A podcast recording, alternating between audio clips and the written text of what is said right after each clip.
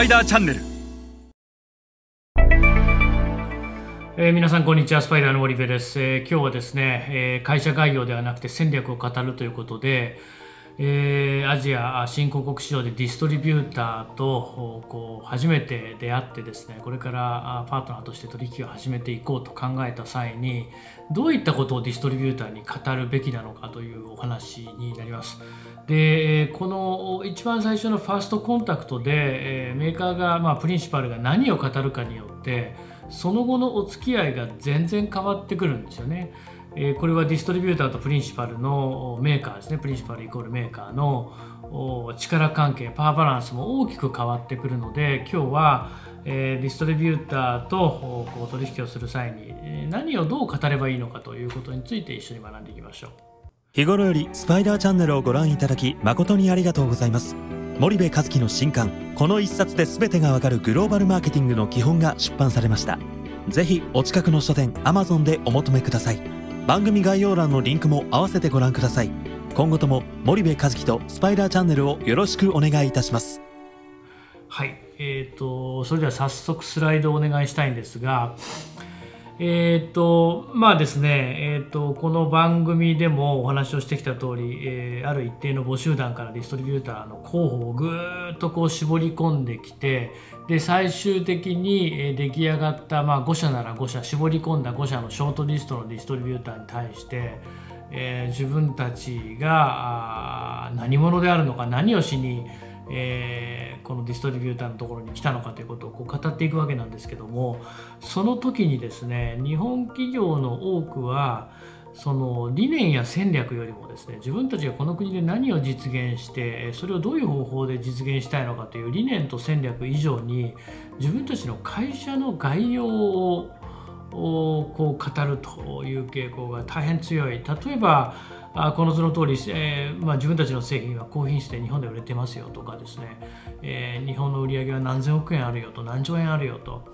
えー、もしくは100年の歴史がありますとかですね。大手で上場してて業界では1位です2位ですと。で、まあ、何万人の従業員がいるとか世界中に拠点があるとかですね、まあ、自分たちの会社は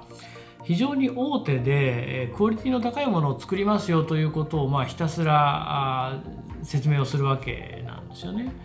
でもちろんそういう情報は非常に重要なんだけどもこれがコアであってはダメだというお話でで結局ディストリビューターにしてみたらあの日本の大手のですね企業のことはもう十分よく理解をしていると。で彼らとしてはその品質が高いということも理解をしているとただその品質の高すぎ高い品質の商品製品が自分たちの国ではオーバースペックになってしまってなかなか市場にマッチしていかないっていうことも同時に理解をしてるんですよね。でまたあの20年ぐらい前ならですね日本企業だったらもう何でもいいよウェルカムだというような体制あの姿勢で、えー、ディストリビューターも構えてくれてましたけども昨今日本企業のそのネガティブな部分っていうことも彼ら十分理解をしていて。えー、大きな投資は苦手ですと。で戦略はありませんと。ちょっとやってみてうまくいけば引き続きやるけどもダメだったら引きますよというような、まあ、スタンスのメーカープリンシパルと一緒にディストリビューター組んでですね。まあ、これ彼らにとってもリスクなわけですよね。え自分たちがそのプリンシパルの日本のメーカーの商品を抱えるということは自分たちある程度のリスクを取ってえー、事業部作ってメンバー雇って、えー、で自分たちの既存顧客に商品を卸してなんてことをやっていく。で投資をしていくわけですよね。で最初からそんなにすぐに儲かりませんからある程度中長期で投資をしていくっていうことを考えた時に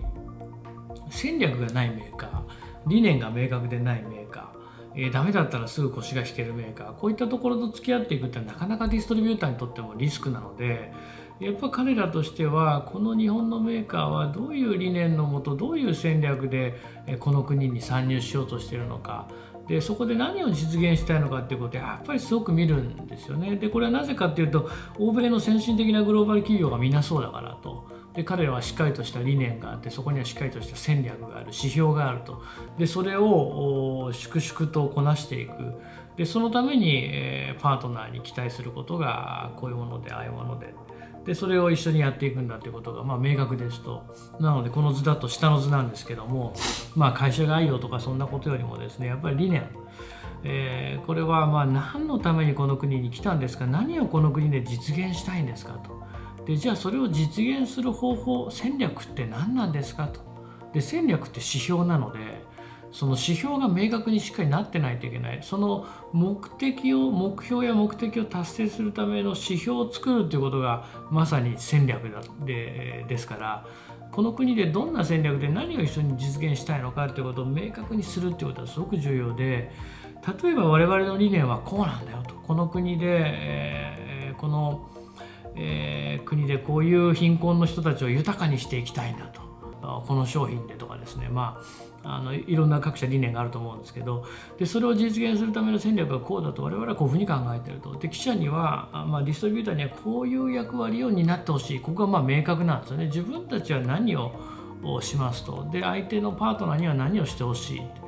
で我々はえー、まああの〇〇を実現するためにこの国に参入したいんだと。この国の貧困をなくすためにこの国に参入したいんだと。我々の戦略はこうだと。我々の戦略の実現性は、え、こうなんですと。で記者にはこういうことをお願いしたいと。これを実行するたすると記者にはこんなメリットがあるよと。いうことを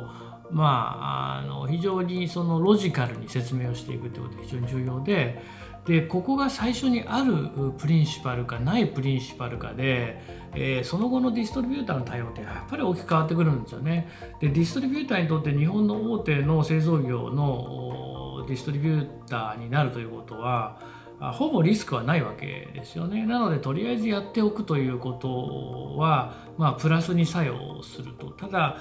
じゃあやったはいいけどうまくいかなかったら何も意味がないので。でそれってディストリビューターありきというかディストリビューターだけの問題じゃなくてメーカーとしてどういうスタンスを持っているのかっていうこともすごく重要なのであの昔と違ってディストリビューター日本メーカーだったら何でもいいですと何でもやらせてくださいっていうようなスタンスじゃないよっていうことをしっかりと理解をしてで、えー、しっかりとパートナーシップが結べるか結べないかっていうのはこの最初の何を語っていくかと会社概要じゃなくて戦略を語るんだっていうところに非常に、えー、重要に、えー、左右されると。いうことと仮にパートナーシップが結べたとしてもですねやっぱパワーバランス全然変わってきちゃうんですよね。なのであのそういう意味でもしっかりと戦略を語るということを意識してもらえたらなというふうに思います。はい、えー、それでは今日のお話はこれぐらいにしてまた皆さん次回お会いいたしましょう。